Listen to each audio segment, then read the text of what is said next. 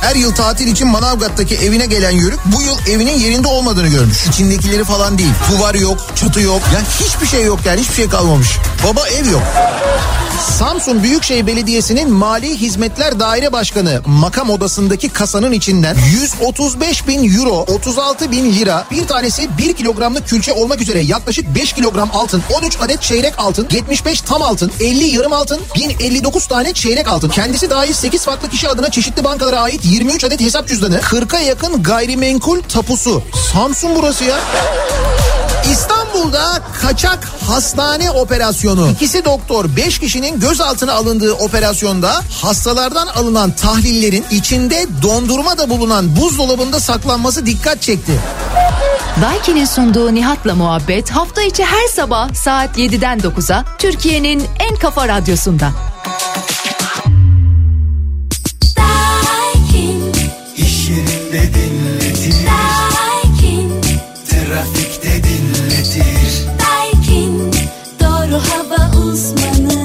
Uzmanı. Daiki'nin sunduğu Nihat'la muhabbet başlıyor.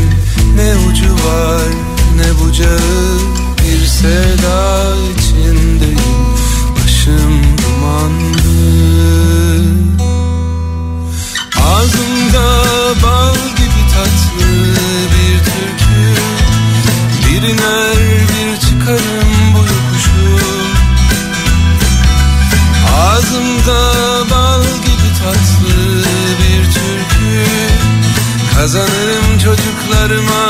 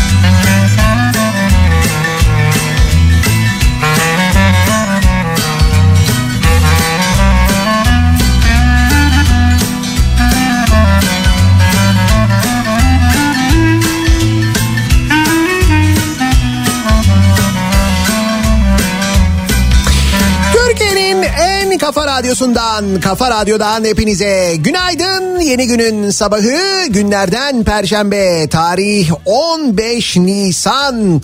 Nisan ayının da ortasına geldiğimiz İstanbul'da gökyüzünün kimi gri bulutlarla kaplı olduğu, düne göre sanki bir miktar daha serin ve önümüzdeki saatlerde yağış beklediğimiz bir İstanbul sabahından sesleniyoruz. Türkiye'nin ve dünyanın dört bir yanına.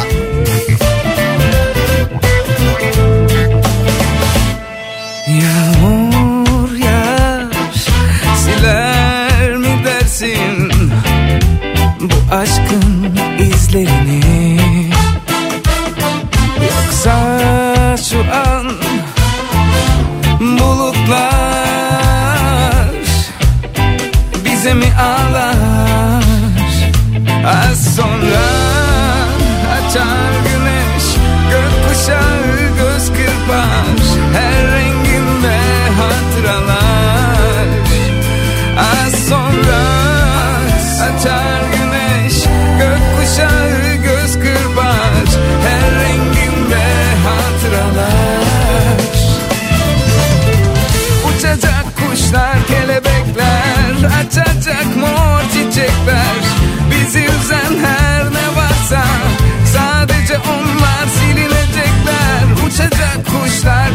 kelebekler Açacak mor çiçekler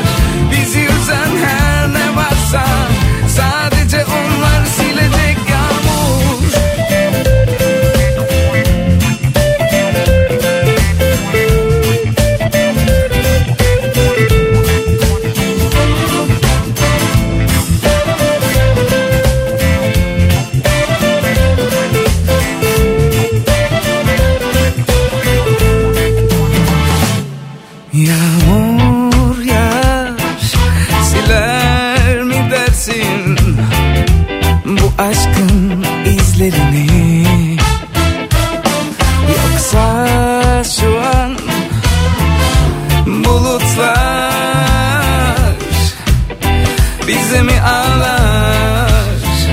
Az sonra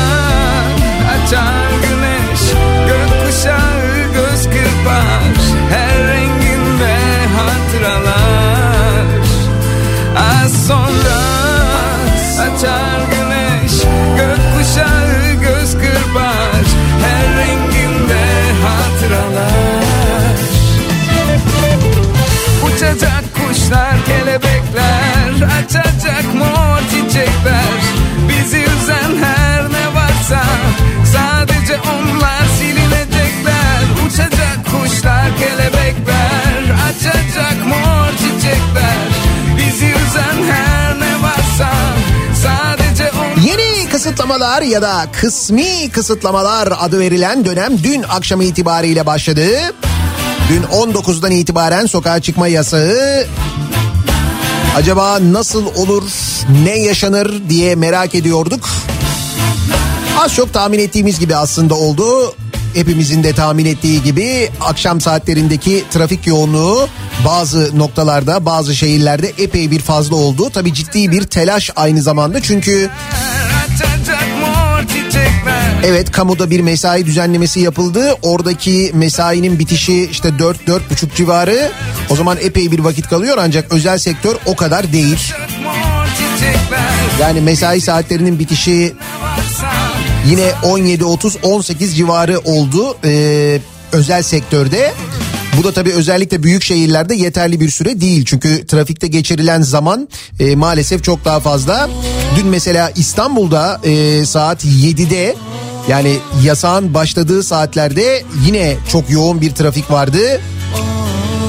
Trafiğin rahatlaması ve insanların evini bulması, evine gidebilmesi 8'i buldu aşağı yukarı. iftar saatine kadar o yoğunluk devam etti aslına bakarsanız. Yaşımı başımı benliğimi unuttum bir çare yollarında gezdiğimden beri Yerimi yurdumu ruhumu aşkınla uyuttum mışıl mışıl masallarla Yüreğimi ışıl ışıl sokaklarda geceleri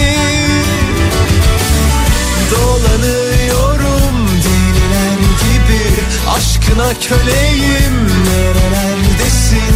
Aranıyorum bir fener gibi. Anla ki yüreğim boş hayaldesin. Dolanıyorum deliler gibi. Aşkına köleyim. Nerelerdesin? Aranıyorum bir fener gibi. Anla ki yüreğim Dün itibariyle geçerli olan yasaklarla ilgili de kafa karışıklığı zannediyorum gün içinde biraz daha giderilmiştir herhalde. Ama hala mevzuyu tam olarak anlamayanlar aslında daha önce de yasak olan şu şehirler arası seyahat etme hikayesi var ya.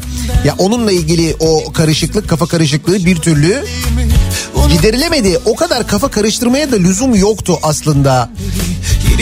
Biraz da e, yetkili kurumların yaptığı açıklamalardaki farklılık olabilir. Mesela Sağlık Bakanı'nın e, sosyal medya hesabından yaptığı bir açıklama var. O açıklamadaki yanlış bir cümle hem de en kritik yerde yapılan yanlış cümle, yazılan yanlış cümle yüzünden bir kafa karışıklığı oldu mesela.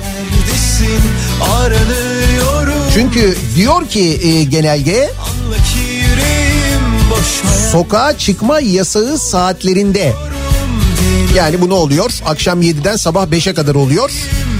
Şehirler arası seyahat etme yasak. Yani kendi aracınla seyahat etmen yasak. Ama işte otobüsle, uçakla, trenle seyahat edebiliyorsun. Zaten bunlardan bir tanesinin biletinin elinde olması yeterli oluyor. E bir de düşündüğün zaman zaten mantıklı olan o değil mi? Sokağa çıkma yasağında sokağa çıkmak yasak olduğuna göre gibi aşkına köleyim o zaman seyahat etmek de aslında yasak olabilir. Öyle görünüyor doğru. Hayır bunu şunun için anlatıyorum. Ee, bu gece geride bıraktığımız gece şehirler arası yollarda epey bir kontrol olmuş. Ve kendi araçlarıyla seyahat edenlere cezalar kesilmiş de öyle haberler var. Ceza kesilenler bizim bundan haberimiz yoktu böyle bir şey mi vardı falan diye sormuşlar. Ya Türkiye'nin en çok konuşulan konularından bir tanesiydi dün mesela. Ona rağmen haberi olmayınca insanların tabii epey böyle bir tartışma çıkmış. Sözsüz bir şarkı gibi duruyorsun. Bir başka tartışma konusu da e, mesela belki dikkatinizi çekmiştir. Şu geçtiğimiz e, günlerde hatta hafta başından itibaren konuşulan e, aşıların çöpe gitmesi hadisesi. Yani randevusu olduğu halde e, aşı olmaya gitmeyenler ve buna bağlı olarak da aşıların ziyan olması durumu. Şimdi bunu şöyle açıkladı. Sağlık Bakanı'na bu soru soruldu. Dedi ki bir e, işte aşının içinde e, 6 kişiye yetecek kadar yani bir ampulün içinde öyle düşünün.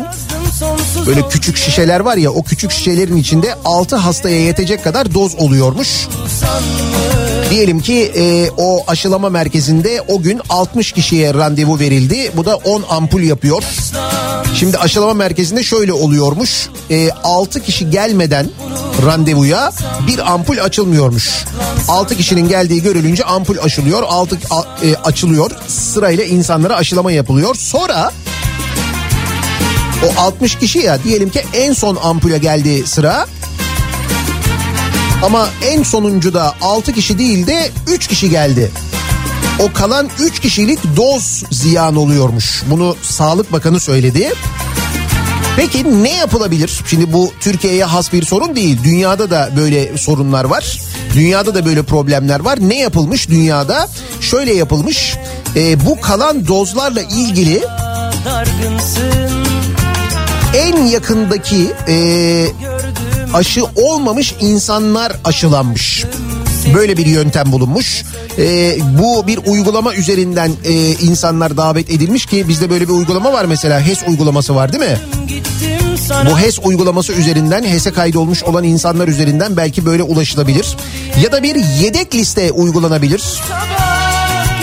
Bunu da bilim kurulu üyesi e, Profesör Doktor Mustafa Necmi İlhan önermiş. Aşı randevusuna gidilmemesi sonucu ortaya çıkacak aşı israfı riskine karşı yedek liste önerisinde bulunmuş. masam Demiş ki diyelim ki 60 kişi randevu aldı. Gün sonuna geldiğimizde 58 kişi geldi. Bunun için bir yedek aşı listesi e, oluşturulabilir. Aşı olmak isteyen gönüllüler varsa öncelikli risk grubunda olanlardan ya da hangi yaş grubundaysa oradan yakındaki kişiler çağrılabilir. Böylece olası israf da engellenebilir. Bu İşte dediğim gibi bunun için böyle dünyayı yeniden keşfetmeye gerek yok. Diğer ülkelerdeki aşılama programlarında da bunun çözümü bulunmuş. Ee, o aşının ziyan olmaması için ki çok kıymetli bir şey şu anda biliyorsunuz aşı. Bizim için daha da kıymetli. Çünkü hiç öyle söylenildiği gibi gelmiyor Türkiye'ye aşılar. Böyle 100 milyon doz, 50 milyon doz, 60 milyon doz. Daha bu kadar da sipariş verdik, şu kadar da geliyor. Orayla da anlaştık, burayla da anlaştık falan. Sonuç işte sonuç Saklansan da bir köşede benle Yaşlansan mı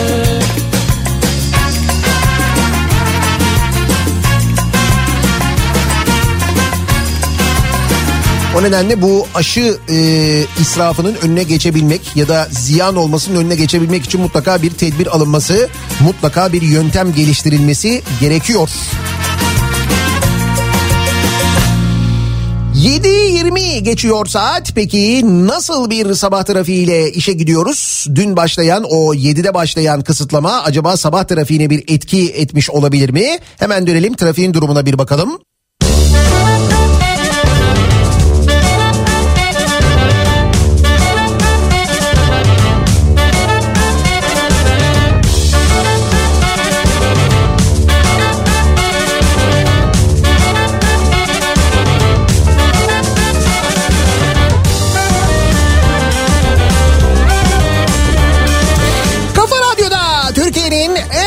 Kafa radyosunda devam ediyor.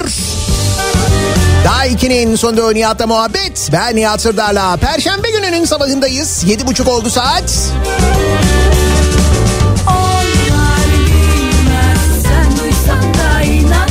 Şimdi az önce konuştuğumuz bu aşı ziyan olma hadisesi ile ilgili aşılama merkezinde çalışan dinleyicilerimiz diyorlar ki biz diyorlar ona azami dikkat ediyoruz. Hatta başladığı günden beri şöyle bir uygulama var diyorlar bizim burada uygulanan noktalarda.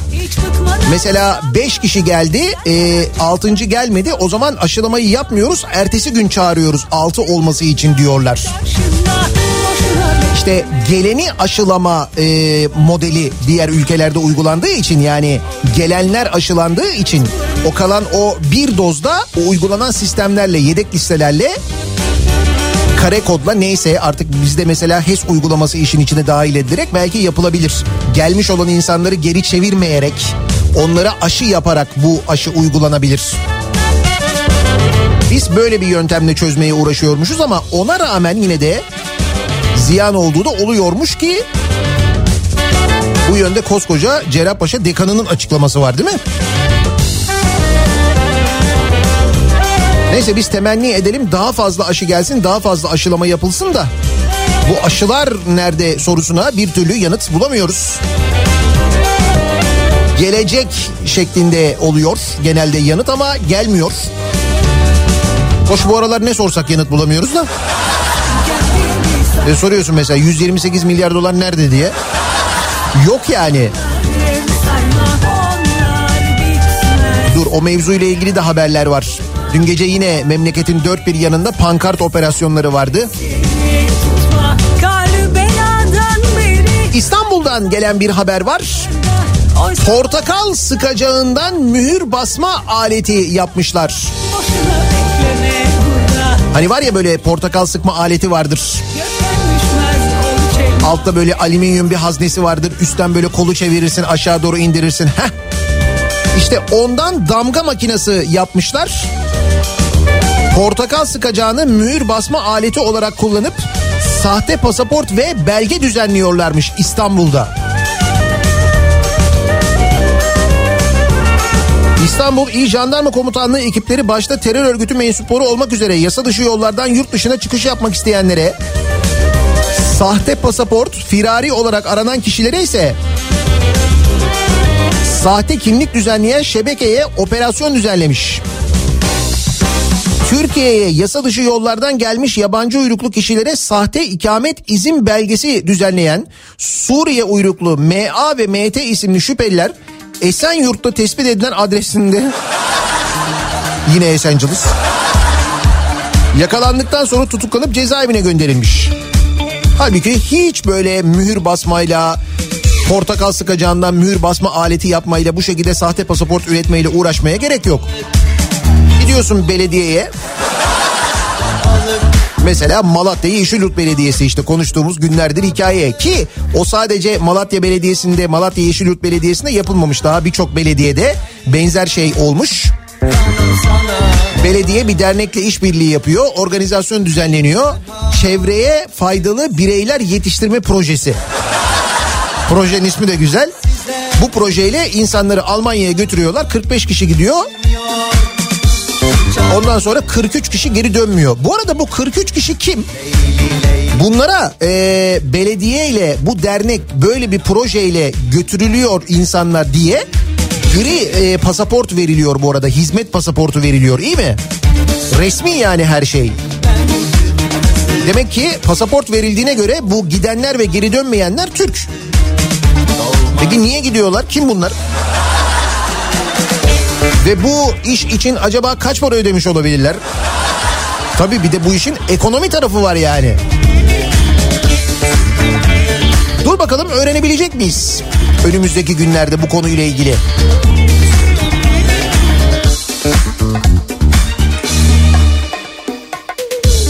Bu arada dur Esenciles dedik. Demişken oradan gelen bir haber daha var.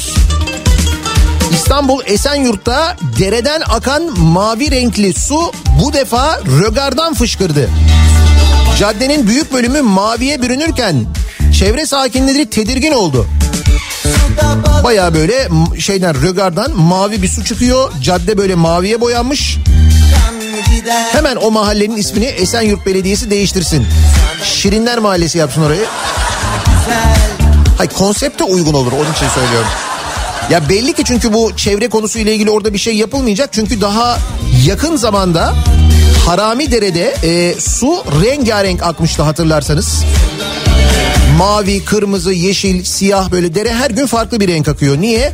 O bölgedeki tesisler, tekstil e, tesisleri sularını dereye bırakıyorlar çünkü. Burası da İstanbul ha. Yani böyle hani uzakta bir yerde falan e, bir tesisten sanayi tesisinden falan bahsetmiyoruz. Bunlar bayağı İstanbul'da şurada Esenyurt'ta suyu bayağı bırakıyorlar yani ve kimse bunlara bir şey demiyor mu?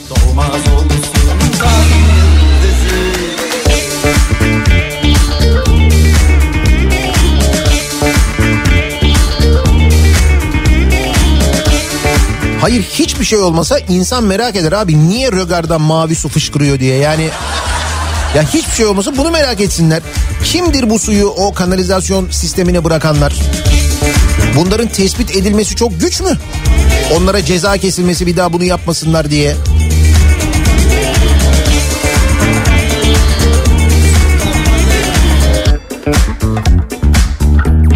Z kuşağı ne diyor acaba bütün bu olan bitenle ilgili?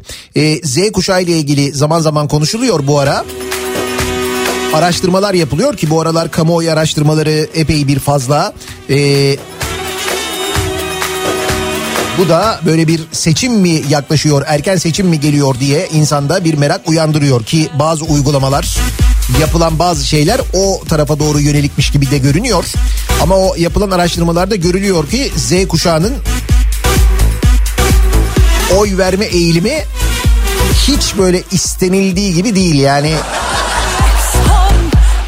Meğer bu Z kuşağının her şeyden haberi varmış değil mi?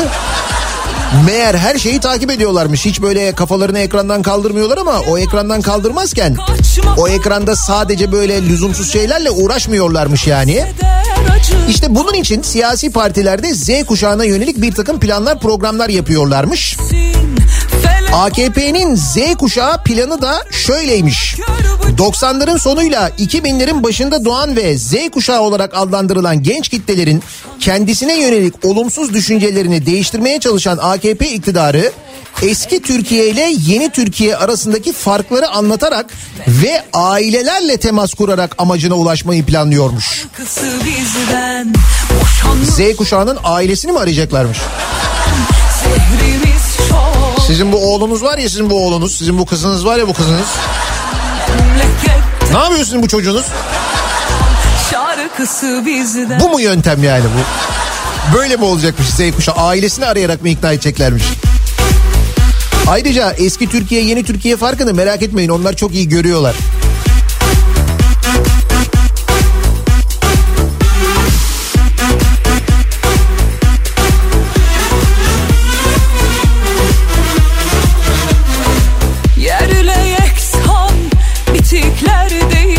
Mesela yeni Türkiye'de eski Türkiye yeni Türkiye farkı deniyor ya. Neler oluyor mesela yeni Türkiye'de? Dün neler olmuş en azından dünden mesela birkaç tane haber paylaşalım. Mesela Manisa Büyükşehir Belediyesi'ne ait olan Şehzadeler ilçesindeki Fatih Parkı'ndaki bir kafe ücretsiz olarak 5 yıllığına TÜGVA'ya devredilmiş. Buralarda Boşanmış MHP'li Manisa Büyükşehir Belediye Başkanı Cengiz Ergün'ün oylamaya sunması sonucu Cumhur İttifakı ortaklarının üyeleri tarafından oy çokluğuyla kafenin ücretsiz olarak TÜGVA'ya devri gerçekleşmiş. Kafenin. Şimdi mesela belediyeye ait binalar hatta belediyenin yaptığı, içini döşediği, hazırladığı binalar, yurtlar e, zaten bedelsiz devrediliyordu. Şimdi bir de artık kafelerde mi veriliyor? 5 yıl süreyle bedelsiz. Nasıl proje? Yeni Türkiye güzel değil mi? TÜGVA.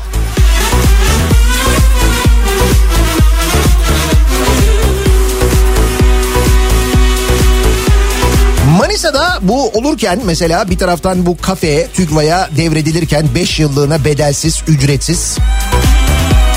Sırada Manisa'da başka ne olmuş? Mesela Manisa'da dün gece ki bu sadece Manisa'da değil Türkiye'nin dört bir yanında gerçekleşen bir olay dün gece. CHP binalarına 128 milyar dolar nerede sorusu e, yazılıyor ve pankart olarak asılıyor. Malum Merkez Bankası döviz rezervlerinde olan 128 milyar doların nereye gittiğini soruyor çok uzun zamandan beri muhalefet. İşte bununla ilgili farklı farklı açıklamalar geliyor. Bir diyorlar ki duruyor orada buharlaşıp gitmiş olamaz ya. Bir diyorlar ki e, canım onlar vatandaşın evinde diyorlar. Mesela dün sorduk kimse bizde değil e, yani kimse bizde evet biz aldık demedi. Öyle dediler dün vatandaş aldı dediler. Sonra dediler ki e bu satıldı işte dövizi dengede tutmak için işte onu soruyorlar zaten. Bir kere niye satıldı? Niye o denge o kadar bozuldu da bu kadar büyük bir miktar satılmak zorunda kalındı? Ya da kimlere satıldı? Hangi kurdan satıldı mesela? Asıl sorular bunlar ama ana başlık yukarıda 128 milyar dolar nerede? Şimdi bu sorunun yanıtı e, verilmediği ve dediğim gibi çelişkili bir şekilde verildiği gibi bir taraftan da soruya tahammül yok. Manisa'daki parti binasına asılan afiş İl Emniyet Müdürlüğü'nün yazısıyla halkta kin ve nefret uyandırabileceği gerekçesiyle Manisa Belediyesi'nin itfaiye aracıyla indirilmiş. 128 milyar dolar nerede diye sorunca halkta kin ve nefret mi uyanıyormuş? Ne kadar pahalıymış o ya. gel birazcık sola doğru Kastamonu'da ise şöyle olmuş sevgili dinleyiciler. Ee, CHP Kastamonu İl Başkanlığı binasından sökülen 128 milyar dolar nerede yazılı afişin yerine bu kez Kastamonu İl Başkanlığı 250 kağıdın yarısını ne ettiniz yazılı bir afiş asmış. 128 yok işte. 250 kağıdın yarısını ne ettiniz? Bir de böyle Kastamonu ağzıyla yazmışlar bunu. Ne olmuş? O afişte itfaiye ekiplerince kaldırılmış. Hatta itfaiye binası şeyin itfaiye aracının merdiveni yetmeyince epey de bir sıkıntı olmuş. Sordun kimdi bu güzellik Tamam 128 milyar doları sormayalım peki. Ya sormayalım derken yani tabii ki soralım. Tabii ki bunun hesabı sorulur ayrı da. Başka rakamlar var. Mesela 7.7 milyar var.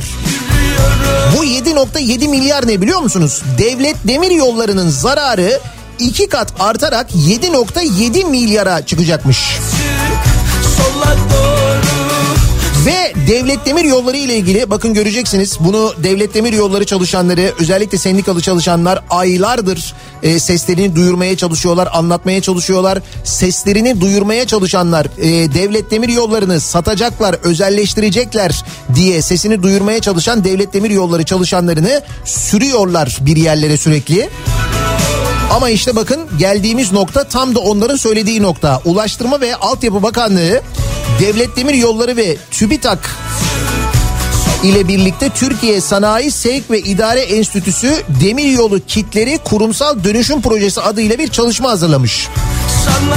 Bakmayın isminin bu kadar uzun olduğuna satıyoruz diyorlar yani. Özelleştiriliyor Devlet Demir Yolları.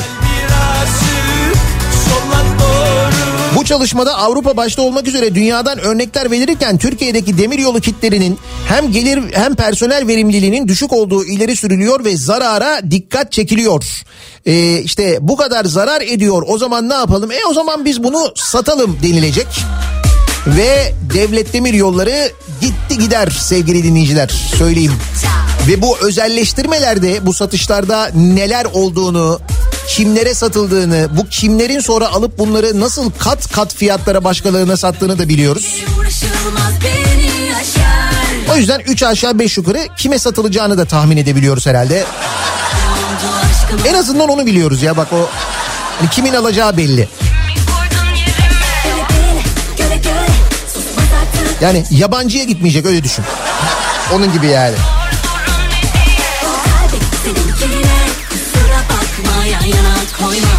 Bak mesela e, Filyos Limanı projesi aynen bu şekilde olmuş. 537 milyon liraya mal olacak denilerek 2016 yılında inşaatına başlanmış. 2016 yılında 537 milyon liraya sözleşme imzalanmış Filyos Limanı projesinde. Sonuç 2.2 milyar liraya bitiyormuş. Nasıl öngörü? 2016-2021. İkinci Abdülhamit'in rüya projesi olarak duyurulan Türkiye'nin üçüncü büyük limanı olacak Filyos Limanı inşaatı başladığı fiyatın neredeyse dört katına mal olmuş. Yalan Kamuoyuna yeterli ve açık bilgi verilmediği için aradaki farkın nedeni anlaşılamamış. Zonguldak Milletvekili Ünal Demirtaş'ın ısrarlı soruları üzerine limanın maliyetinin 537 milyon liradan 2.2 milyar liraya çıktığı ortaya çıkmış. Nasıl olmuş peki? 19 Mart 2014 günü 537 milyon lira bedelle Şenbay ve Özgün Yapı İş Ortaklığı'na verilmiş. dolan 2016'da inşaatın başlaması ve 2020'de bitirilmesi öngörülmüş. Sonra ne olmuş? Sen ancak 4 Aralık 2019'da inşaatın neredeyse bitmesi beklenirken sürpriz bir ihale daha yapılmış. Filyos inşaatı rıhtım ve geri saha inşaatı adı konulan ikinci ihale 695 milyon liraya 21B pazarlık usulüyle gizli kapaklı yapılmış. Peki kim kazanmış bu ihaleyi? Böyle gizli kapaklı pazarlıklı yapılınca kim kazanır? 3 aşağı 5 yukarı biliyoruz genelde kimlerin bu durumda kazandığını. Kim kazanmış? Colin İnşaat kazanmış. Bravo doğru tahmin ettiniz yalnız. Ay 5 tane var birini doğru bilmek onun için söylüyorum yani. Daha sonra şimdiki Bakan Adil Karaosmanoğlu yine milletvekili Demirtaş'ın sorusu üzerine 30 Haziran 2020'de verdiği cevapta şöyle demiş. Proje bedeli 1 milyar 889 milyon lira olan Filyos Limanı projesinde inşaat çalışmaları devam etmekte olup fiziki gerçekleşme oranı %67'dir. gel ben kölen olurum sen gitarıma tel hey, ilaç ol yaralarım Sonuç Cimer'den en son bilgi alınabilmiş. Niyeti çat çat inadına sallar Cimer demiş ki e, Filyos Limanı projesi toplam 2.2 milyar liraya mal olmuştur. 1.6 milyar lira ödeme yapılmıştır. Fiziki gerçekleşmede %99'dur denilmiş. biraz daha öpsen 560 milyon diye başlayıp şarkılar ses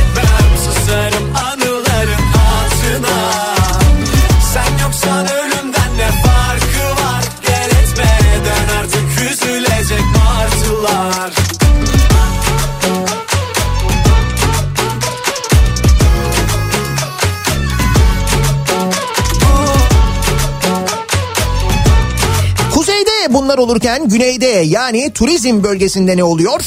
Orada da Türkiye'de oteller açılmaktan vazgeçmiş zarar 1,5 milyar dolar olabilir deniliyor.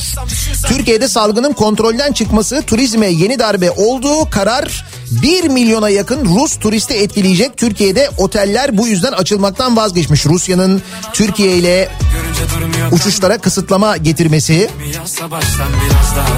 Bir 1,5 milyar dolara mal olacakmış düşünün. Bu arada bu kararın e, sadece sağlıkla ilgili ya da salgınla ilgili olmadığını, politik bir takım sıkıntıları olduğunu da biliyoruz. Çünkü hemen e, Türkiye'deki e, uçuşların yani Türkiye'ye uçuşların iptal edilmesinin ya da kısıtlanmasının ardından Mısır'a e, Rusların gidebileceği ile ilgili işte Rusya Dışişleri Bakanı Petrov'un açıklamaları falan var. Var var. Çok şükür dış politikamız da çok iyi olduğu için.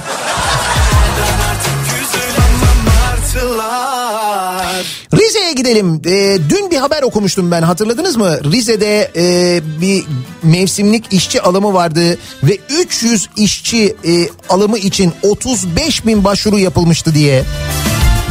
Haberin içinde ne vardı? E, bu 300 işçinin alımı için başvuranlar arasında kura çekimi yapıldı demiştim. İşte o kura çekiminin görüntüleri dün sosyal medyaya düştü. Ve görüntülerde şöyle bir şey var. E, kura çekimini yapan e, çekiyor bir isim ya da bir numara çıkartıyor. Sonra yan tarafta bir liste gibi bir şey var oraya bakıyor.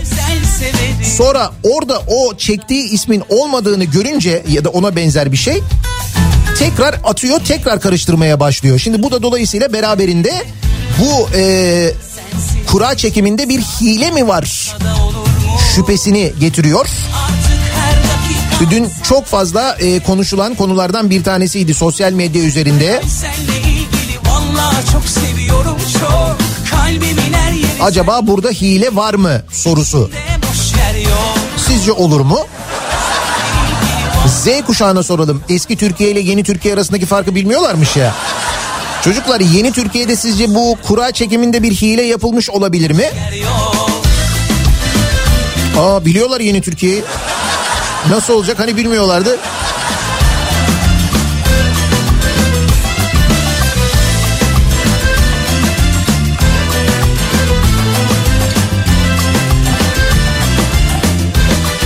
Bak bu arada çay demişken ayçiçek yağı ile ilgili konuşuyorduk ya geçenlerde.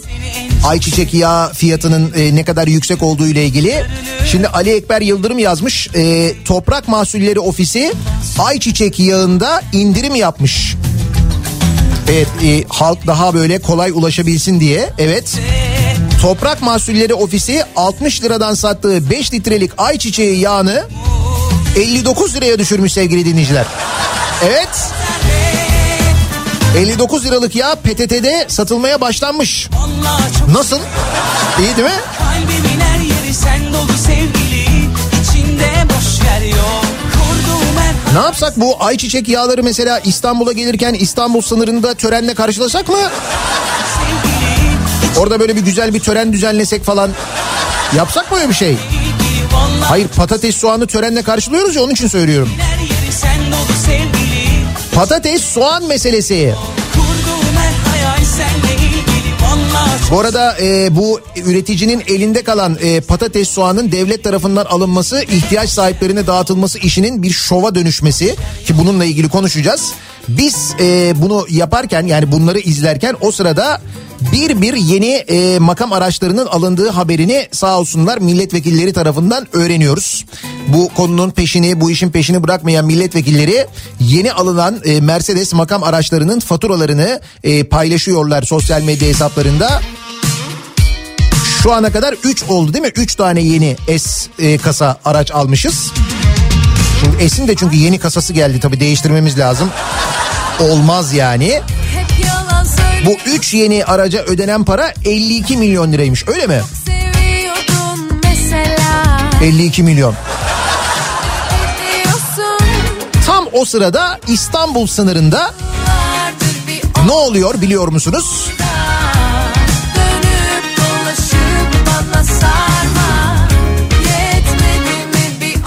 İstanbul il sınırında patatese tören düzenleniyor. Evet.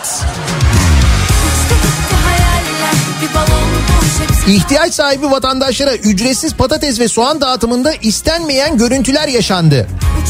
İstenmeyen görüntüler? Hiç öyle istenmeden yaşanmış gibi durmuyor. Bayağı böyle organizeydi yani. Hilvan Kaymakamı Coşkun Doğan bir çuval patatesi vatandaşa verirken çekilen fotoğrafı paylaşmış. Bakın demiş ihtiyacı olan vatandaş gel vatandaş. Ne kadar ayıp ya ne kadar ayıp. İstanbul'daysa vali yardımcısı Özlem Bozkurt Gevrek mikrofonların ve kameraların karşısına geçip tören havasında patates ve soğan dağıtımı yapmış. O dağıtım gibi değil de İstanbul il sınırında e, o getirilen tırlar karşılanıyor. Orada böyle bir basın açıklaması yapılıyor gerçekten de. bir kere ne kadar ayıp böyle bir yardımın reklamının yapılması da. Patates soğana karşılama töreni düzenlenmesi. Ne acayip ya. Şöyle bir durum var şimdi buradan tabii bizim de kendimize bir vazife çıkarmamız gerekiyor bence. Ee, madem böyle bu soğan ve patatesleri taşıyan tırlar İstanbul girişinde törenle karşılanmış. Basın toplantısı falan düzenlenmiş. O zaman başka neleri acaba törenle karşılamayız, karşılamalıyız diye dinleyicilerimize soruyoruz. Ki bizim bu karşılama konusunda biliyorsunuz epey bir tecrübemiz var. Başka neler ve kimler törenle karşılanmalı acaba? Bu sabahın konusu ve aynı zamanda sorusu. Şimdi üreticinin elinde kalan ve devlet tarafından ihtiyaç sahiplerine dağıtılacak soğan ve patatesleri taşıyan tırlar İstanbul girişinde İstanbul Valiliği tarafından törenle karşılanınca başka kimler neler törenle karşılanmalı diye biz de dinleyicilerimize soruyoruz. Sosyal medya üzerinden yazıp gönderebilirsiniz arzu ederseniz törenle karşılanmalı bu sabahın konusunun başlığı buradan sosyal medya üzerinden Twitter üzerinden yazabilirsiniz. WhatsApp hattımız 0532 172 52 32 0532 172 kafa. Buradan da yazabilirsiniz mesajlarınızı. Reklamlardan sonra yeniden buradayız.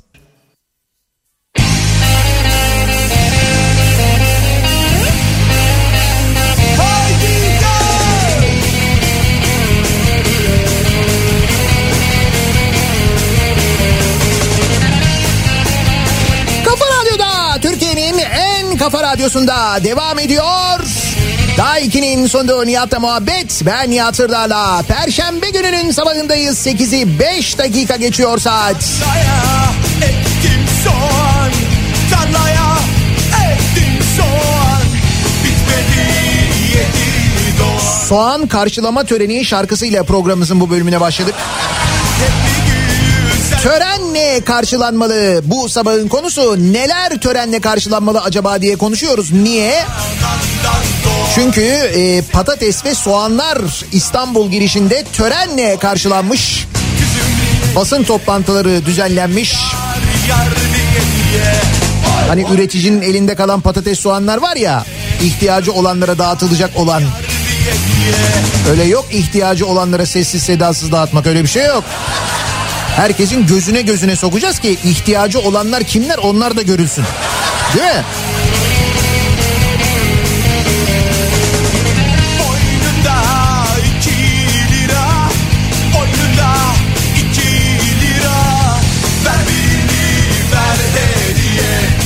Patatesi törenle karşılıyorsak ayçiçek yağı için bando takımı tutmamız gerekir. Törenle karşılanmalı yoksa hatrı kalır. Ananı sorar durur Ananı sorar durur Oy oy niye Kızım niye niye Öldüm yar yar diye diye Oy oy niye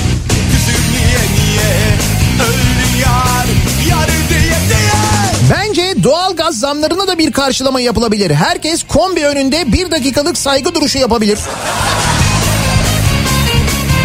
Neyse artık havalar ısınıyor ya artık doğal gaz zamlarını unuturuz. Bir dahaki kışa kadar.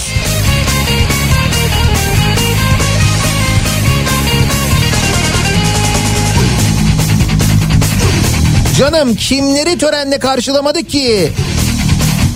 Kimleri kimleri? Patatesi soğanı karşılamak ne olacak? Olur da eğer bulabilirsek 128 milyar doları törenle karşılayabiliriz. Yaz gerçekten onu bir yerden bulursak onu hakikaten törenle karşılamak lazım. Yani Merkez Bankası'nın önünde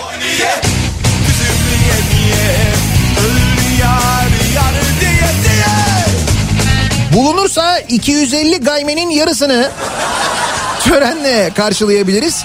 Yok o da yasak onu da asamıyorsun. 250 e, 250'nin yarısını ne yaptınız? 250 kağıdın yarısını ne yaptınız diye Kastamonu'da asmışlar. Onu da indirmişler. Yani ucu bir şekilde 128'e çıkıyorsa demek ki rakamda bir sıkıntı var. Yani rakamla ilgili bir problem var. Bak 128 yazmıyorsun, 256 yazıyorsun o da yasak. Enteresan.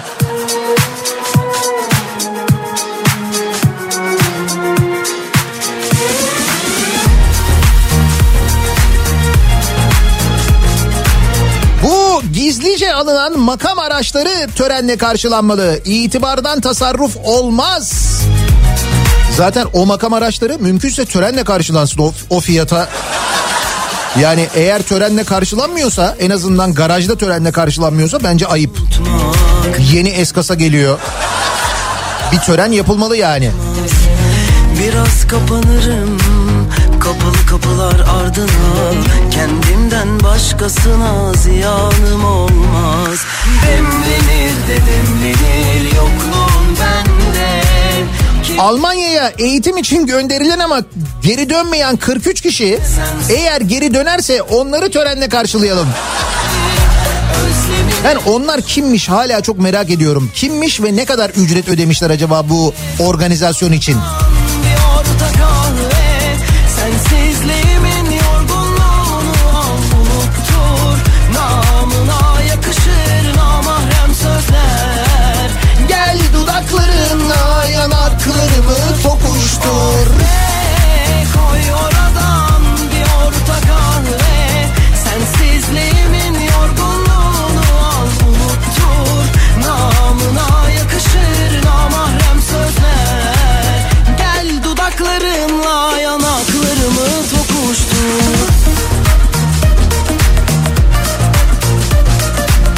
Meksikalı üreticilerin elinde kalan pudra şekerini de alıp yolda karşılama yapsak. Öyle mi? Meksika'da mı üretiliyor pudra şekeri ya?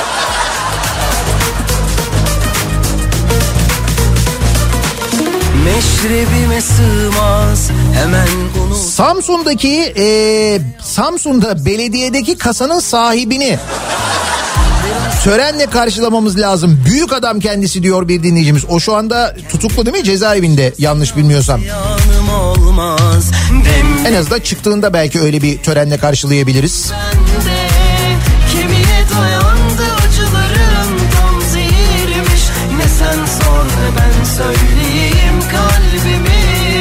Bundan sonra ülkeye gelecek olan yeni mutant virüs sınır kapısında törenle karşılanmalı. Koy oradan Hani belki huyuna gidersek bir ihtimal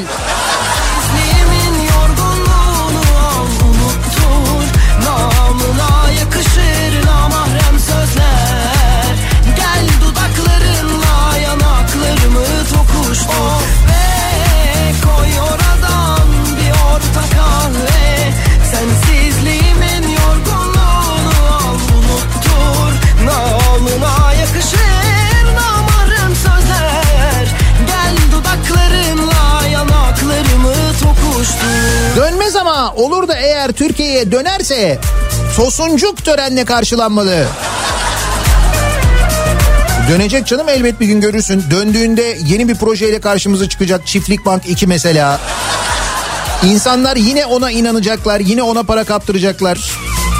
Hayır, bu bizim kaderimiz canım. Türkiye'de bu e, ilk defa yaşanmış bir şey değil. Dolandırıcının üst üste defalarca dolandırması, daha önce dolandırdığı halde göz göre göre bunu bir daha yapması, insanların bir daha kanması.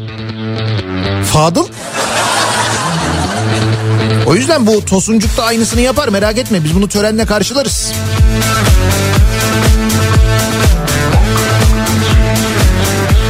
Ben de her ay maaşımı törenle karşılıyorum. Malum durumlar dört gözle bekliyoruz kendisini. Sonra ne oluyor? Maaş geliyor. Sen törenle karşılıyorsun. Daha dur hoş geldin falan demeden hop. Kendini yeniden bulmuş gibi Şişenin dibi seni gördüyse Sallanalım gel sarhoş gibi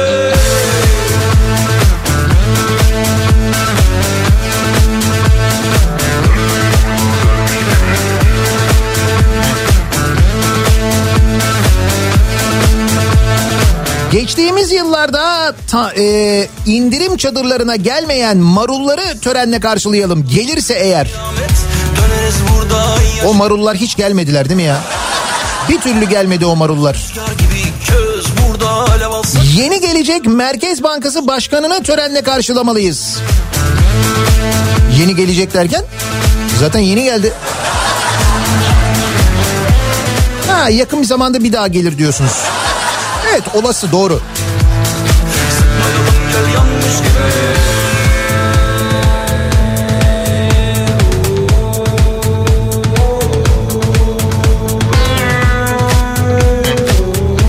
Aşıları aşıları aşılar gelsin onları törenle karşılayalım. Valla gelmiyorlar bir türlü değil mi e, bu aşılar? Acaba diyorum Çin'le ilgili bir problem mi oldu? Çünkü Çin aşısıyla ilgili neler deniyordu? İşte bir 100 milyonluk bir anlaşma yaptık. Toplamda 120 milyon olacak. 50 geldi zaten bir 50 daha gelecek falan. Hiç öyle ondan sonra gelmedi. En başta böyle neredeyse törenle karşılanıyordu zaten. Canlı yayınlar falan yapılıyordu. Şimdi bakıyoruz bir numara yok. Ne oldu Çin'le de mi aramız kötü? O yüzden mi Çin bize aşı göndermiyor? Ne oluyor? Gerçekten öyle bir şey mi var acaba? Nedir? Ya da niye göndermiyorlar?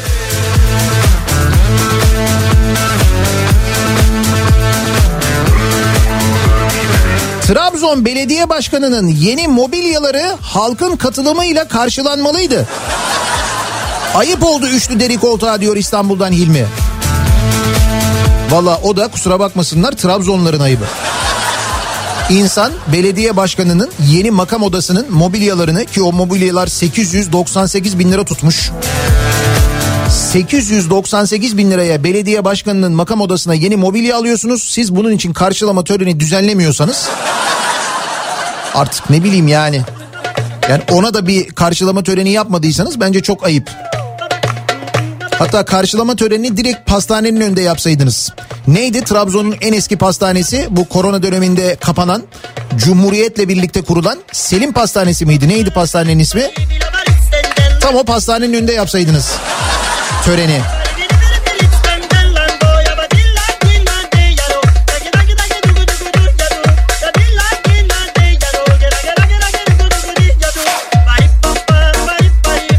Nihat Bey az önce PTT AVM'ye baktım indirim yok. Bir de siz kontrol edin valla. Sosyal medya hesabında Ali Ekber Yıldırım yazmıştı. 60 liradan 59 liraya indi diye. Şimdi dinleyicimiz girmiş. Bakayım 5 litrelik yağ şu anda orada 89.95 görünüyor. Zam gelmiş. Demek ki sınırlı sayıda indirim vardı. Onlar törenle karşılandı, satıldı. Ondan sonra siz törene yetişememiş olabilirsiniz.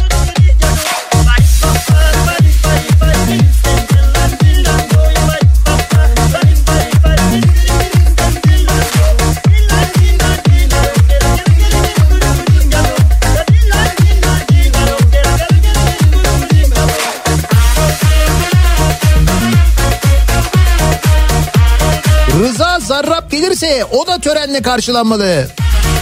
O daha gelmez ben sana söyleyeyim. Onun Amerika'da keyfi yerindedir. Hayatta gelmez artık.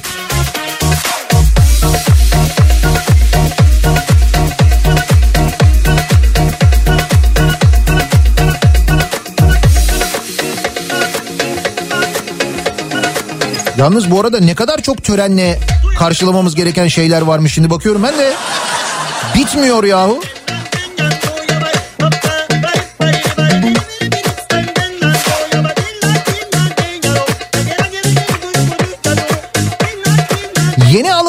Mercedes S-Guard'lar Az önce söyledim onların gerçekten törenle karşılanması lazım. Yani o fiyata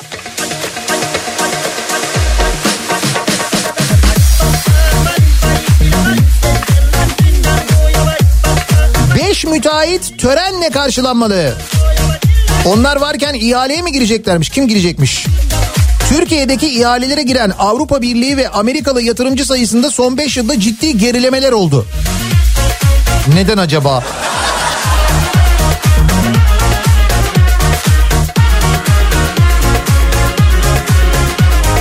Rusya'dan gelecek uçak kemiğe dayanan bıçak. Eğer sağ salim bulunursa görevden affedilen kaçak törenle karşılanmalı. Manici muallim göndermiş. Bence İstanbul'a saç ektirmeye gelen Araplar törenle karşılanmalı. Para para onlarda çünkü diyor Erkan göndermiş. İstanbul'un bazı semtlerinde e, böyle kafalarında beyaz şeylerle böyle beyaz e, ne derler onlara? Yani kafalarının etrafına e, sardıkları böyle bir beyaz kuşakla dolaşıyorlar. Hani bu e, tenisçiler takıyorlar ya onları kafalarına genelde tenis oynarken. Zannediyorsun ki büyük bir tenis turnuvası var. Böyle bir sürü adam dolaşıyor böyle bu şekilde. Amacına ulaş bir de hayatını yaşa. Bu da sana var. O zamana kadar Bir dakika Denizli'nin horozuna hani tören? Vallahi gücenir. Evet onu da e, Denizliler yapacak artık ama onunla geç kaldınız zaten e, horoz çoktan oraya konuldu. 100 milyon lira harcamıştınız değil mi siz ona? 100 milyon lira. Denizli'nin her yerinden görünen horoz. sağ solu kes sarlar. Sana hayatı tonlar. Seni bunlara zorlar. Birkaç eş yolun olmaz. Sağ solu kes sonra. Paranoyaları notlar. Tüm oyunları oynar. Geri çekilirim sanma. Sağ solu kes.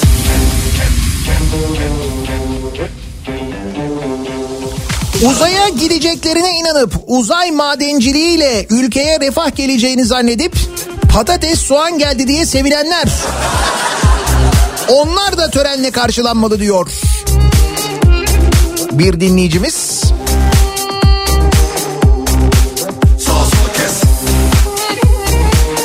Çıkıp akşam 7'de eve gele- gele- gelebilecekleri törenle karşılamak lazım. İstanbul trafiğinde 7'de evde olmak büyük başarı. Zaten dün akşam 7'ye yetişemedi birçok insan. İstanbul'da herkesin eve ulaşması 8'i buldu. Öyle söyleyeyim sana ki 8'de bile hala bir miktar trafik vardı.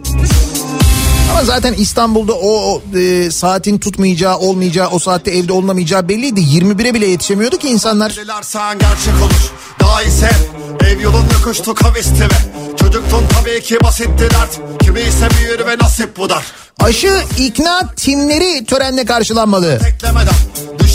Yani aşı var sorunumuz ikna mı oldu? Aşı ikna timleri kuruluyormuş. zorlar Aşı olmak istemeyenleri ikna edeceklermiş. Ve sonra Paranoyaları notlar Tüm oyunları oynar. Geri çekilirim sanma. Sağ solu kes sallar Sana hayatı tonlar. Seni bunlara zorlar. Birkaç eş yolun olmaz. Sağ solu kes sonra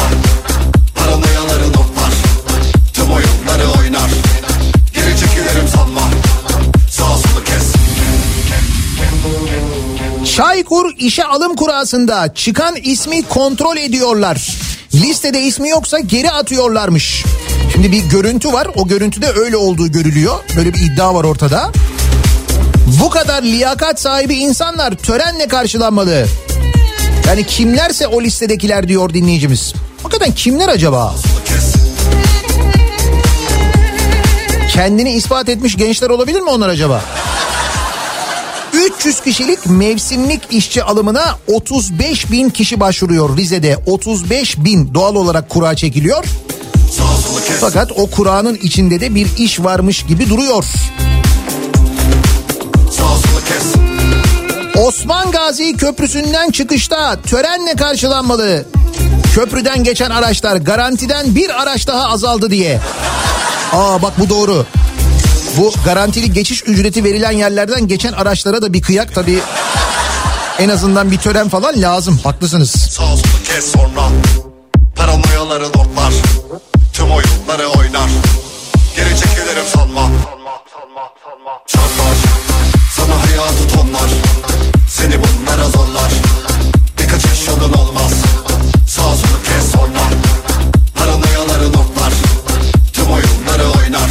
dakika horozu kaçırmış olabiliriz ama Rize'deki çay bardağına karşılama töreni yapılabilir. Bravo. Özellikle de bu çay e, işte çay e, fabrikasındaki mevsimlik işçiler ve bunlarla ilgili yapılan o kura çekimi sonrasında Rize'ye yapılan dev çay bardağı ile ilgili bence mutlaka Kaldı ki e, daha güzel bir şey var. Şimdi mesela bu Rize Artvin Havalimanı yapılıyor biliyorsunuz. O Rize Artvin Havalimanı'nın eğer projesi değişmediyse kontrol kulesi çay bardağı şeklinde yapılacak. Dolayısıyla Rize'ye e, uçakla gidenleri bir çay bardağı karşılayacak. O da bir nevi tören. bütün çekmecelerimi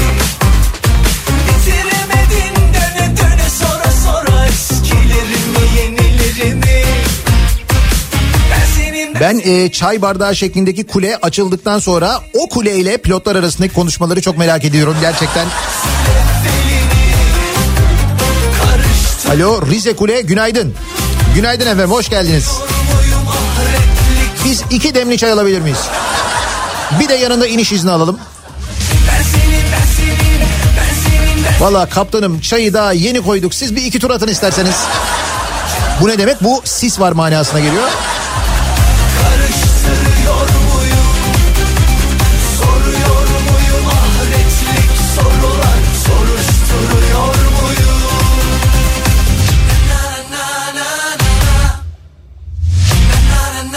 Yufkacı Muammer törenle karşılanmalı.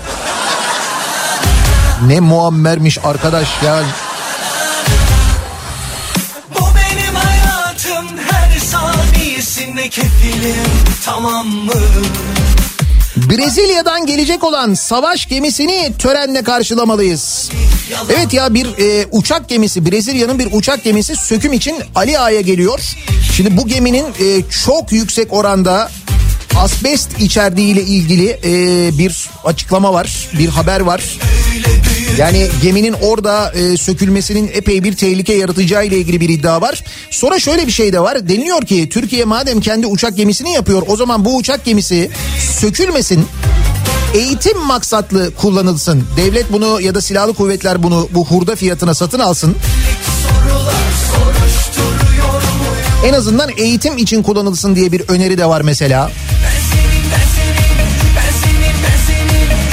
Bilmiyorum hava kuvvetlerinin, silahlı kuvvetleri ya da genelkurmayın haberi var mı böyle bir uçak gemisinin Türkiye'ye sökülmeye getirileceğinden?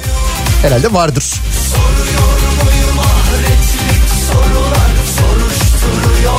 Bence itfaiye önce arabasını itfaiye kamyonları konvoyuyla karşılamak gerekirdi. Unutmayın. Rize Çayeli'ydi galiba değil mi orası? İtfaiye önce arabası Skoda hakkı yemedim Zaten yangın önce arabayı görünce saygısından kendi kendine sönüyor. Mısır'la bu aralar görüşmeler başlıyor. Ne başlıyor? Başladı canım. Mısır'la baya baya görüşüyoruz. Sisi'yi ülkemize davet edip törenle karşılamalıyız. E olacağına bak sen. Öyle olacak gibi görünüyor da dur bakalım. Üreticinin elinde kalan patates ve soğanlar ihtiyaç sahiplerine dağıtılacak diye devlet tarafından alındı. İşte İstanbul'a ulaşan soğanlar İstanbul il sınırında törenle karşılanmış. Biz de başka neler törenle karşılanmalı acaba diye bu sabah dinleyicilerimizle konuşuyoruz. Reklamlardan sonra yeniden buradayız.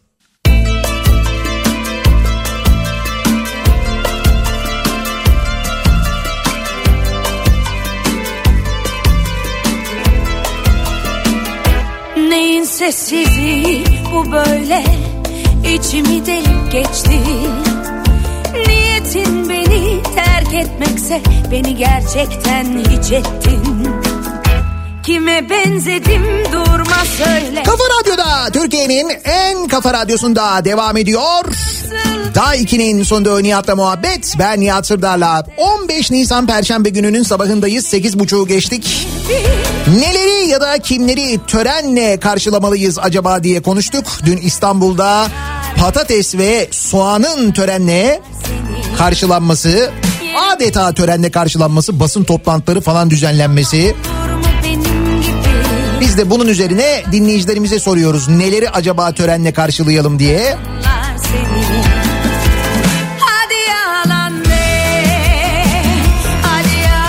Baharın gelişini törenle karşılamak istiyorum. Tam bir yıldır sadece çalışıyoruz. Ne bir deniz havası ne doğa yürüyüşü hiçbir şey yapamadık. Bari hafta sonu evimin dibindeki Aydos ormanlarında yürüyüş yapabilsem. Ama hafta sonu da sokağa çıkma yasağı var. Çok bunaldım diyor dinleyicimiz. Neyin Haklısınız. sessizliği Bu böyle Ve eğer vaka sayılarında bir düşüş olmazsa İşte bu iki haftalık süre içinde bu yasakların daha da genişleme ihtimali var ki maalesef öyle de görünüyor. Durma söyle hangi hallerim eski aşklarından Nasıl bilirdin beni söyle ne çıkardın telaşlarımdan Birkaç gün önce PTT'nin HGS yüklemek için bir uygulaması var. Onu indirdim telefonuma. Tam dedim ki ne güzel kullanışlı bir uygulama. Şak 5 lira hizmet bedeli. Hemen ayağa kalksaydınız törenle karşılasaydınız.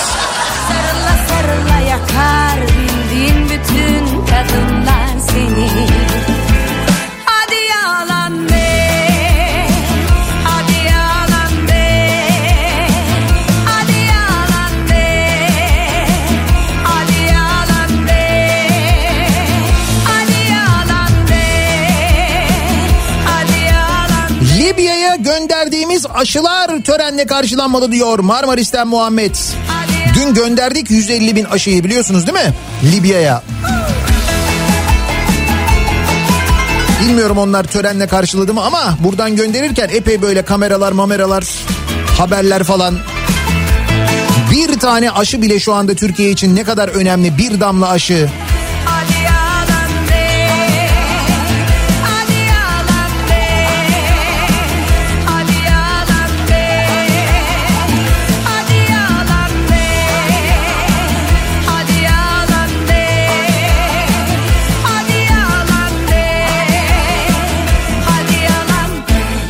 Neleri acaba törenle karşılayalım?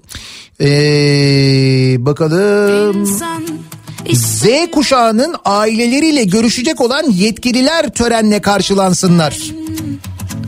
İnsan Böyle bir plan varmış sabah çok erken vakitte konuşmuştuk. Belki radyoyu yeni açtınız bilmiyorsunuz. Ee, Z kuşağını işte ikna için AKP'nin böyle bir çalışması olacakmış. Eski Türkiye ile yeni Türkiye arasındaki farkı anlatacaklarmış. Bir de Z kuşağının aileleriyle görüşeceklermiş. Nasıl yöntem? Bence süper. Ama o da olmuyor ama bu da olmuyor Anlamıyor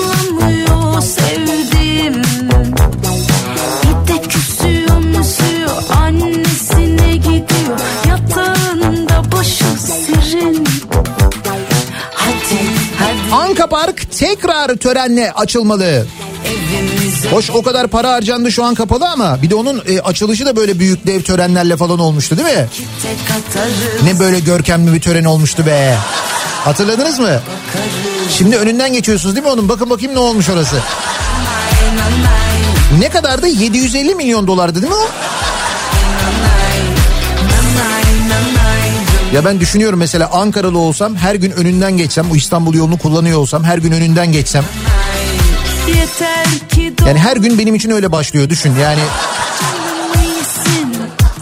bana Anamur'a dev muz heykeli yapılmaz umarım. Yapılırsa ciddi bir tören gerekebilir. Biliyor Nasıl Anamur'da muz heykeli yok mu? Ne kadar ayıp ya nasıl yapmadınız onu? Anamur'un girişine böyle kocaman bir muz. zira Bak biz İnegöl'ün girişine köfteyi yaptık çatala saplı. Duruyor mu o çatala saplı olan köfte İnegöl'ün girişinde? Duruyor hala değil mi? Ama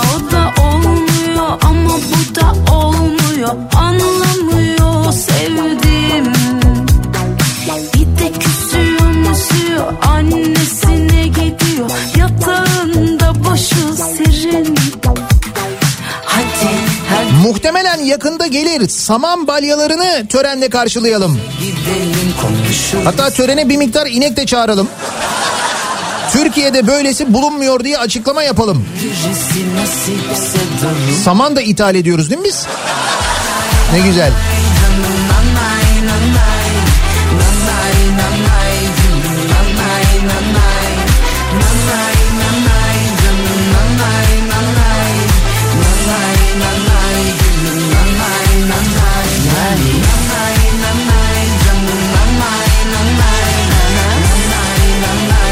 Evet İnegöl'den haber geldi duruyormuş.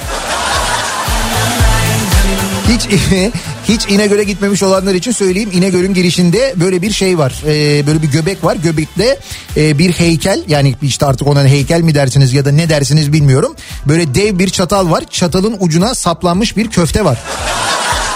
Evet İnegöl köftesi.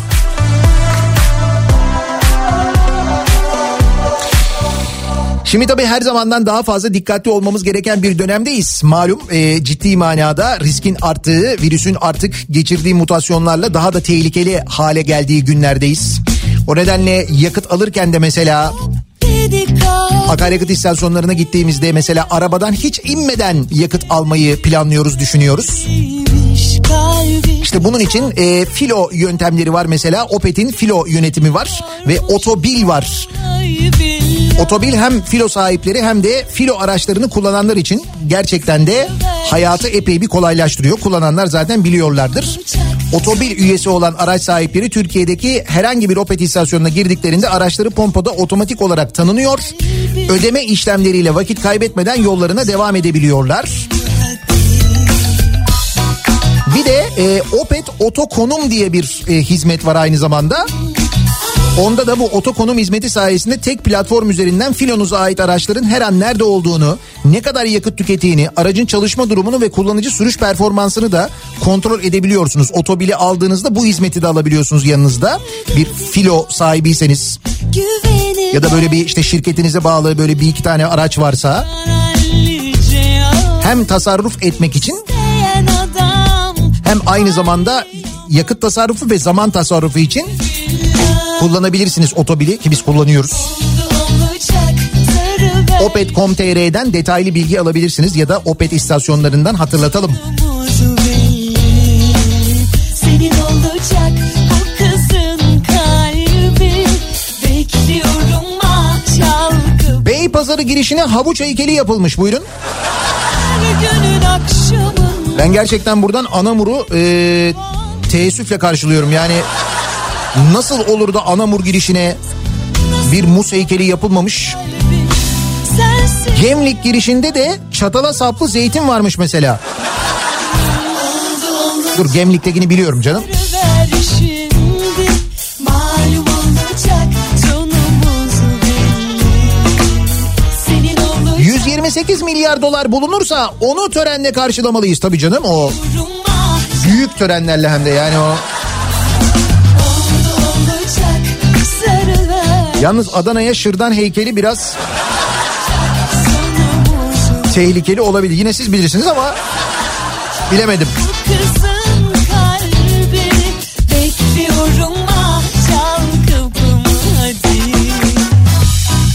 Ay ay ay Hmm. Emekli maaşımı törenle alıyorum şahane oluyor. Dur bakalım bu patates soğanla ilgili daha neler göreceğiz. İki günde bunları gördük. Daha dur. Daha neler neler görürüz biz.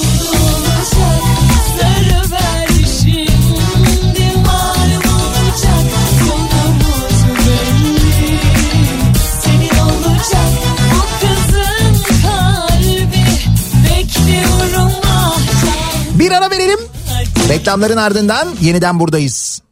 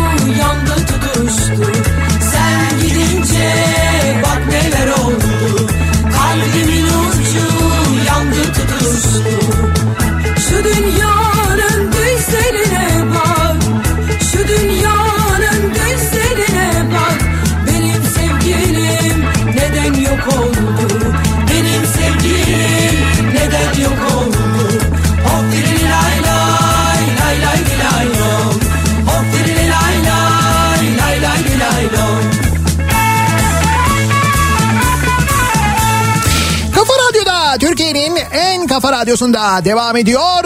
Daiki'nin sonunda Nihat'la muhabbet. Ben Nihat Sırdar'la. Pazar, e, Perşembe gününün sabahındayız. Bir an pazartesi gibi geldi bana. Niye öyle geldi? Perşembe gününün sabahındayız. Neleri törenle karşılayalım acaba diye bu sabah konuştuk. Bak bu e, Malatya Yeşil Yurt'tan Almanya'ya gidip geri dönmeyenler var ya hani onları törenle karşılayalım diyorduk. Gel Şimdi o e, hadiseyle ilgili bir yeni gelişme var. Sevilay Yılman Habertürk'te e, yazıyor bu konuyla ilgili. Bugün yeni bir yazı yazmış okuyunuz. O Almanya'da davet eden şirketin sahibine ulaşmış. Onunla konuşmasını yazıyor da. Şimdi onu okuyordum ben az önce reklam arasında. E, burada bu gidenler ve geri dönmeyenlerden yani gri hizmet pasaportu verilenlerden 20 bin euro e, kişi başı para alındığı ile ilgili bir bilgi de var burada öyle bir bilgi de dolaşıyormuş ortada. Adam başı 20 bin euro. Şu dünya 43 kişi resmi pasaport yani bir de şey var hani hiç böyle bir risk falan da yok ortada her şey resmi her şey kitabına uygun. Nasıl? Sen gidince bak neler oldu durumu tam buraya uyuyor yani. Birazdan Kripto Odası programı başlayacak. Güçlü Mete Türkiye'nin ve dünyanın gündemini son gelişmeleri sizlere aktaracak. Akşam 18 haberlerinden sonra eve dönüş yolunda Sivrisinek'le birlikte ben yine burada Kafa Radyo'da sizlerleyim. Tekrar görüşünceye dek sağlıklı bir gün geçirmenizi diliyorum. Hoşçakalın.